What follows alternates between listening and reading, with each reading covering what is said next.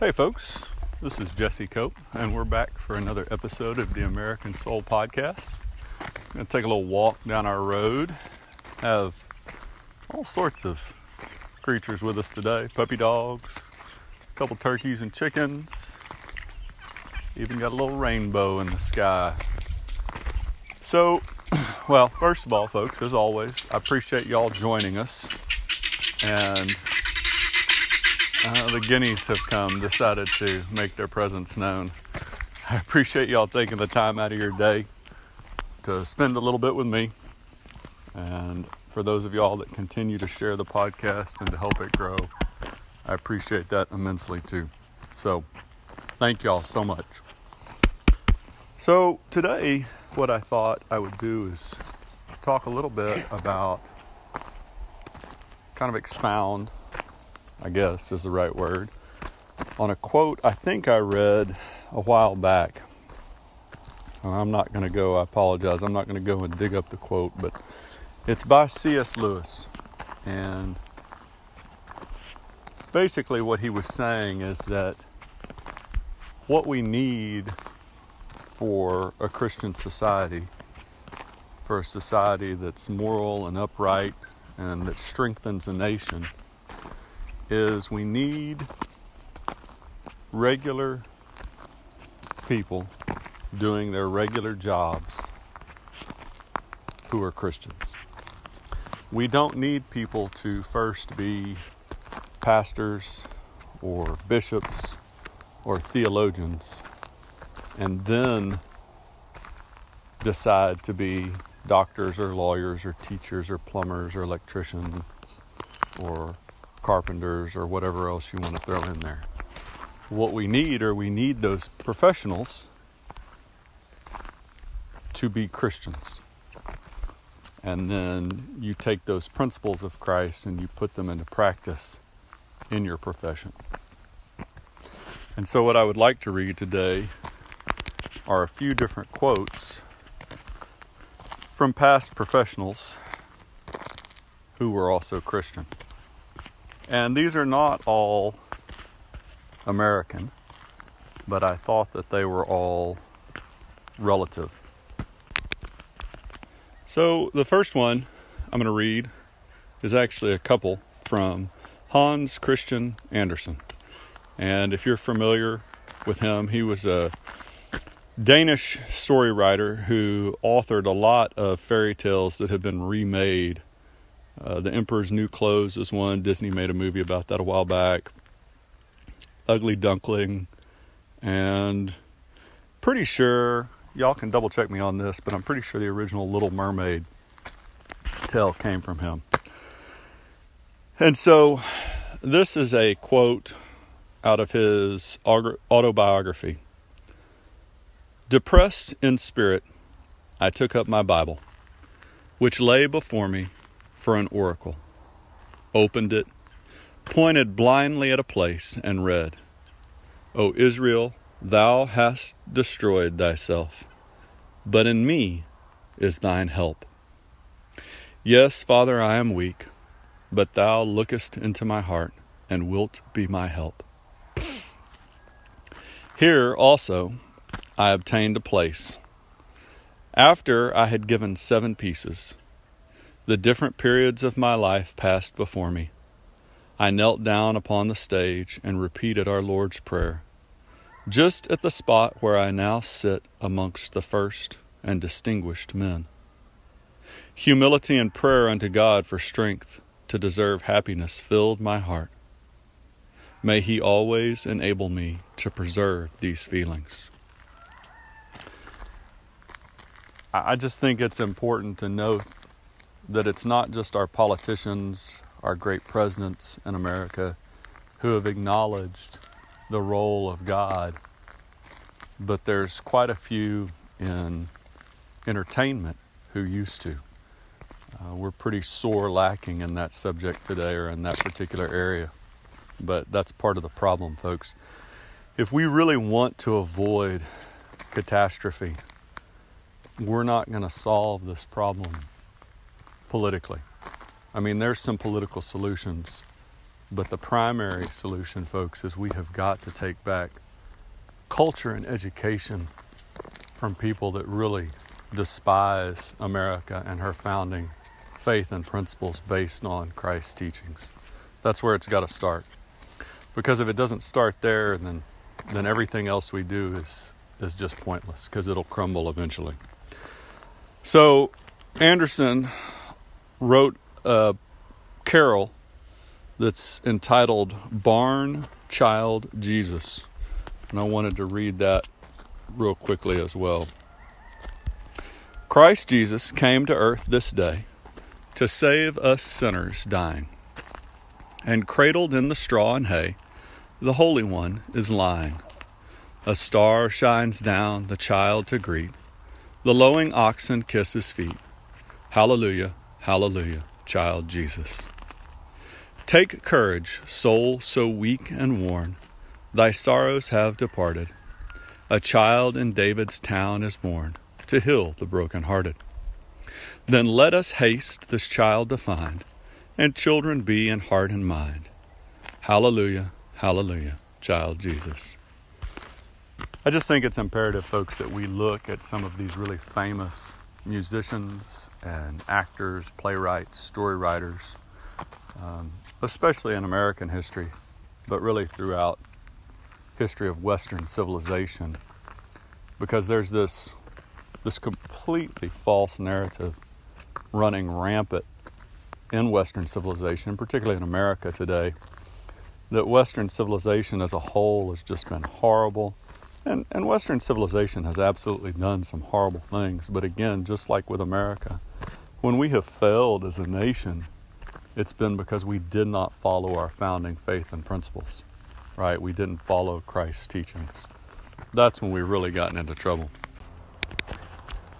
So the next one I'm going to take a look at is I'm going to murder the first two names. So I'm just going to go with the last with Bach. He's a composer I'm assuming most of y'all are familiar with. And folks forgive me.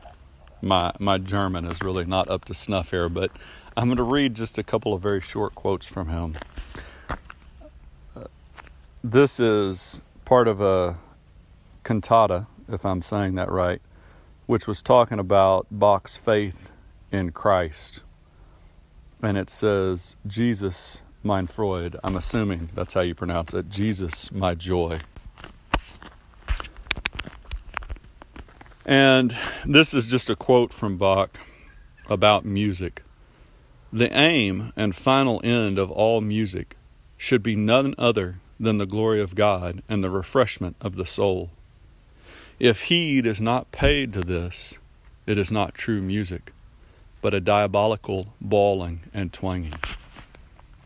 Pretty interesting little point in there, folks, from Bach is that if we don't have the purpose in music, and I would really spread this to entertainment in general, of giving glory to God and spreading the, the good news of Jesus Christ, then it's kind of frivolous. And that, that lines up real well with that quote from Lenin that we read a while back. We've read it a couple times, talking about in order for socialism, communism to take over Marxism in Russia, that one of the things they really had to do was get kids interested in completely frivolous stuff on the one hand, and then take really serious issues that were made to be good and twist them you know, like sex, they talked about, or talked about athletics. The point is simply that we've gotten kids so consumed via entertainment with things that don't really matter. And then we've taken the things that do matter, that should be extremely important, and we've taken them what should be good, like sex, for example, and we've completely made it wrong via entertainment. And we, we just keep feeding into this because we just keep watching it, and then we go to the problem that we've talked about before, which is relativism. Well, this show is not as bad as that show, or this song's not as bad as that song. We've still got problems, folks. And if we're spending hours a day taking that in, especially our children as they're growing up, that's going to have a pretty adverse effect on them. And so, Bach's comment makes a lot of sense relative to that. There's another one here, folks, I'm going to read real quick. Uh, this is not entertainment, but this is actually from science. This is Sir Francis Bacon. And he was one of the ones that kind of helped get the scientific method going in England. And he said, There are two books laid before us to study to prevent our falling into error. First, the volume of Scriptures, which reveal the will of God, then the volume of creatures, which express His power. There never was found in any age of the world either philosophy or sect or religion or law or discipline which did so highly exalt the good of the community and increase private and particular good as the holy Christian faith. Hence, it clearly appears that it was one and the same God that gave the Christian law to men, who gave the laws of nature to the creatures. And there's a pretty good connection there, folks, with uh, Sir William Blackstone that we've talked about, that was the basis of a lot of law created in America. Because when our founders were talking about the laws of nature and of nature's God, they were referring to God, the Father of Jesus Christ. And, and a lot of times today you hear people try and use that as well. It's just a, a deist, just a random God, and that's not true. That those phrases refer specifically to God the Father of Jesus Christ, the Trinity, the Holy Spirit. And so, just another example of somebody, and yeah, these are old examples, folks, but that's a lot of what we look at, and a lot of the modern issues we have today are because we have ignored this history and ignored the examples that have come before us. So, this is one out of science that is acknowledging how much we need to focus on God and Jesus Christ in our professions again, or as a professional, I should say. So I'm going to do one more. I think we've got time for one. I thought it was kind of interesting. This is Phineas Taylor Barnum, P.T. Barnum. And I don't know what company made the movie, but there was a movie within the last few years called The Greatest Showman. And some of y'all may have seen it, some not. But it was very loosely based on P.T. Barnum's life. He was the one that created the circus, which most of y'all are probably familiar with. Some of the younger generation may not be because it's just not that big a deal anymore. But I'm going to read his quote. It's a little bit lengthy, but it's important to note that this movie didn't make any reference to his faith, which we see so often. If y'all know anything about the book Unbroken, which follows a World War II soldier, it's based on a true story, who got shot down and then was at sea for I don't remember how many days, long time, and then picked up by the Japanese and spent the remainder of the war in as a prisoner of war. And his faith became a huge part of his life. Huge part. And yet when they made the movie, if they even mentioned it, which I, I can't remember right now if they even mentioned it or not, they didn't make it part of the movie at all.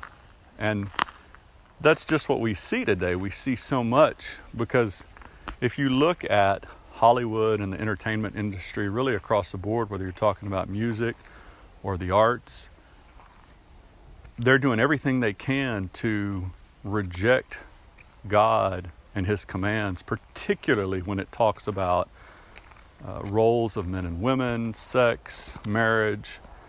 And so they just kind of whitewash that again and again. And so, this greatest showman, P.T. Barnum, this is a quote Christ was sent into the world by our kind Father in heaven to teach that God is love, that love is the fulfilling of the law, and turn us away from our transgressions by showing us that the way of the transgressor is hard, and always will be hard as long as we transgress. But charity, unselfishness, and a godly life is filled with joy and peace.